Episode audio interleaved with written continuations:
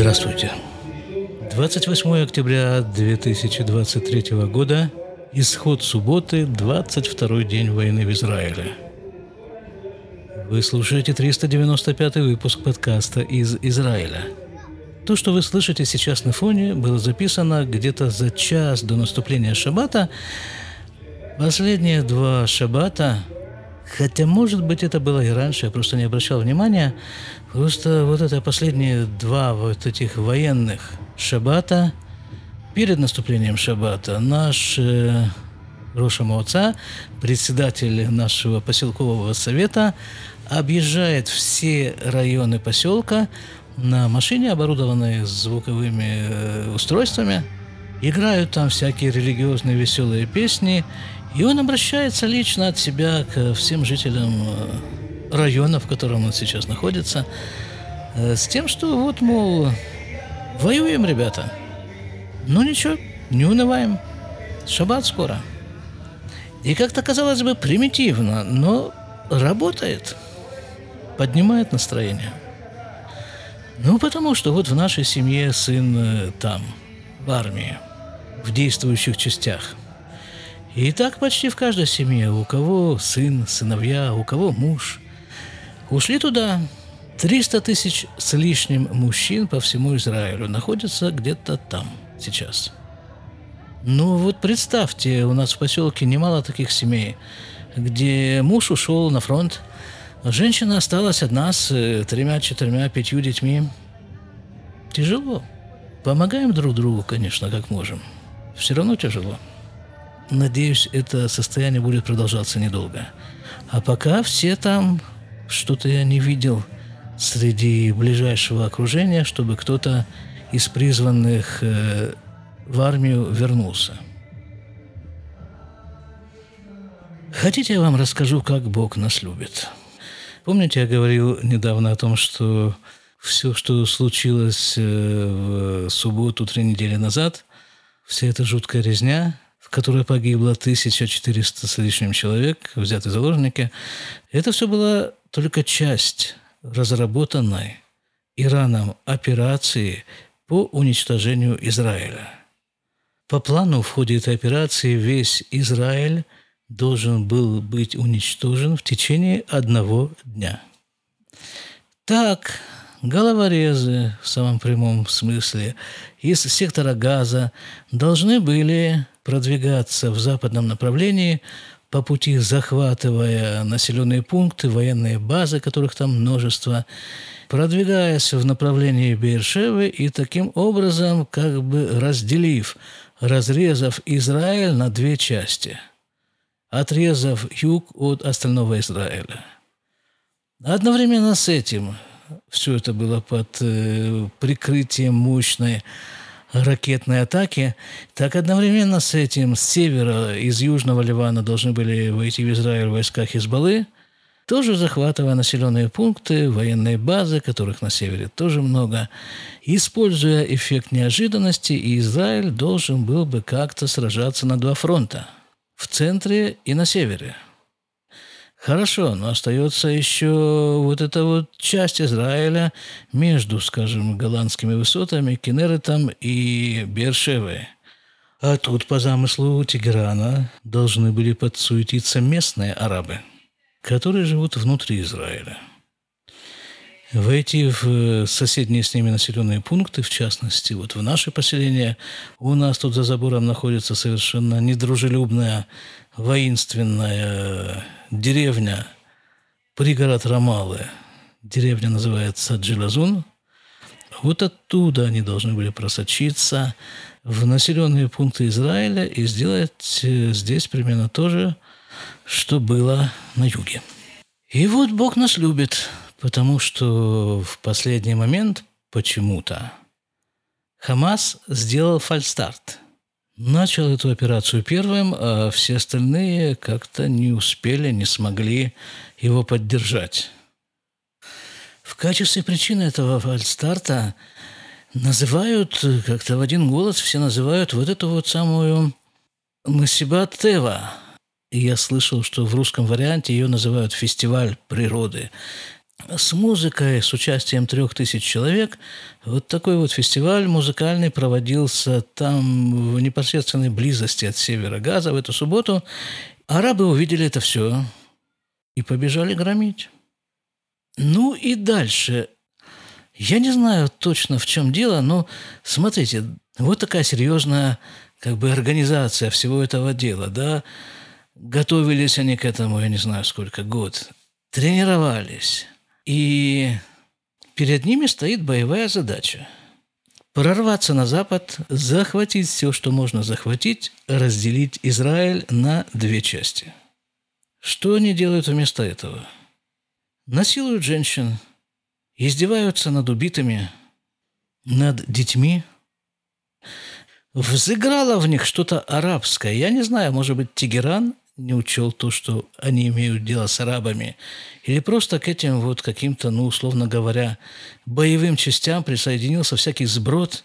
Все эти издевательства, кроме всего прочего, это отвлекает от выполнения боевой задачи, продвижения на Запад.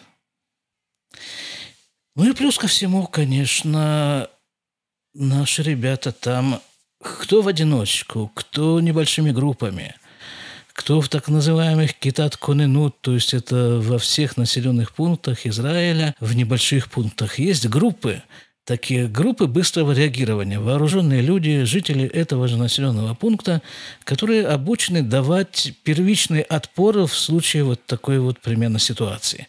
Или просто в случае, когда какой-нибудь террорист проник на территорию поселения. Это все сработало, и головорезы не продвинулись достаточно далеко. Получается, что вот эти вот люди с собой, часто своими телами, защитили весь Израиль.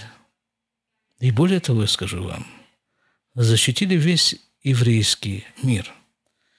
Потому что, ну, если бы, не дай Бог, планы Тегерана осуществились, Израиль бы прекратил свое существование – что было бы со всеми евреями во всем мире?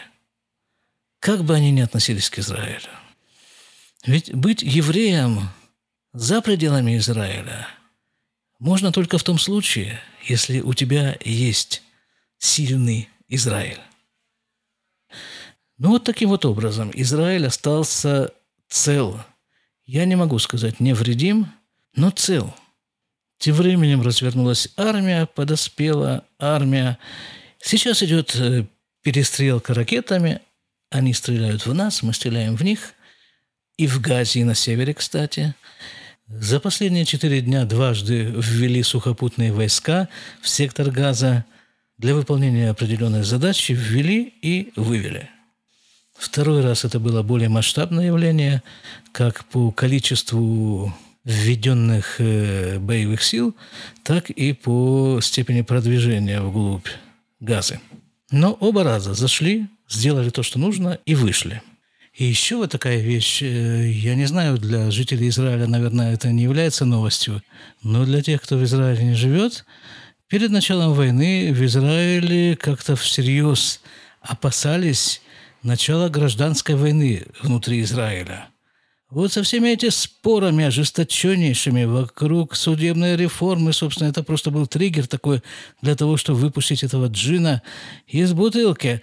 Демонстрации за реформу, про реформу, с какими-то нападками жуткими друг на друга. Как и...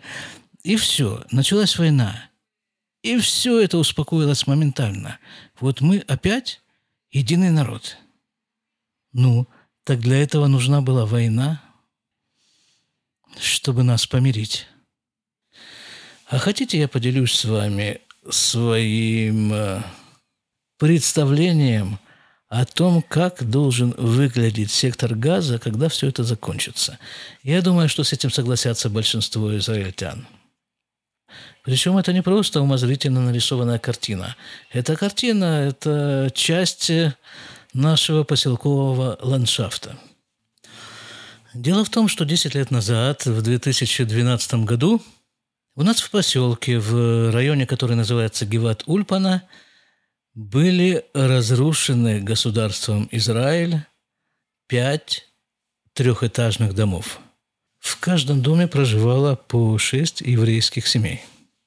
Каким-то образом выяснилось, и кто-то сумел доказать это в самых разнообразных судебных инстанциях, что эти дома стоят на арабской земле. Хотя что такое арабская земля в Израиле? Большой вопрос. Ну вот, тем не менее, этот маховик государственной судебной системы закрутился. В результате жители были выселены. Владельцам этих квартир была выплачена компенсация. Выселение происходило с э, поистине государственным размахом. То есть вот э, нужно перевести вещи людей, да.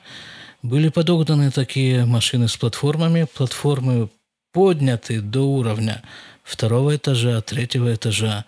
На эти платформы через окна, через балконы, может быть, даже разрушили там часть стены, поскольку все равно предусматривалось разрушение этих стен. Э, весь домашний скарб, мебель и прочее были погружены на эти платформы, платформы поставлены на машины, и все вещи поехали по новому месту жительства выселенных семей. Ну, а потом э, дома разрушили, причем разрушили тоже как-то очень профессионально. Их каким-то образом таким разрезали на очень большие блоки. Даже был такой слушок, что якобы из этих блоков потом в другом месте эти дома опять соберут и восстановят. Но дальше слуха дело не пошло.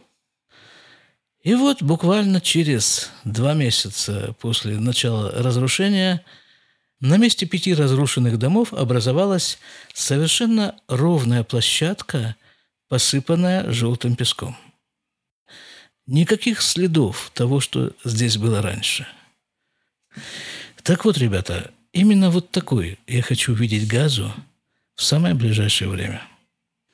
Я готов даже отказаться от желтого песка, но это должно быть совершенно ровное место, без всяких следов и признаков чего бы то ни было. Потому что если просто уничтожить Хамас, о чем все говорят, а все остальное оставить на своих местах, включая жителей, 2 миллиона жителей этой самой сектора Газы, то через год-полтора мы получим новую террористическую организацию, не менее свирепую, чем Хамас. Это точно. На месте Газы должно быть абсолютно пустое место – включая, конечно же, все эти тоннели под землей. А вот потом на этом освобожденном месте можно строить э, израильские города. И это будут красивейшие города. А что делать с э, очень, условно говоря, мирным населением сектора Газа, спросите вы? И я вам отвечу. Есть аллахические требования к ведению войны и к отношению к местному населению. Аллаха предусматривает, насколько я себе представляю, местному населению даются три возможности. Первое – уйти. Просто вот уйти. Не исключена даже помощь материальная, какая угодно, в том, чтобы они оттуда ушли и никогда там не показывались ни под каким предлогом. Второй вариант – они не хотят уходить, тогда они принимают на себя все обязательства. Скажем так, я тут немножко задумался, потому что говорить с арабами о принятии обязательств – это какое-то смешное занятие. Но тем не менее, то есть они принимают на себя обязательства как бы быть под властью государства Израиль, не будучи при этом его гражданами участие в выборах и прочие вот эти вот вещи – это не для них. Два варианта мы рассмотрели, да? Третий вариант, если они никуда не уходят, они остаются на месте и не принимают на себя все эти обязательства, они рассматриваются как враги. С ними воюют, их уничтожают просто. Итак, дай Бог нам всем в самом, буквально в самом ближайшем времени – увидеть совершенно чистую, ровную газу, посыпанную желтым песком или засаженную зеленой травкой. А на следующем этапе Мы там построим то, что нам нужно. До свидания.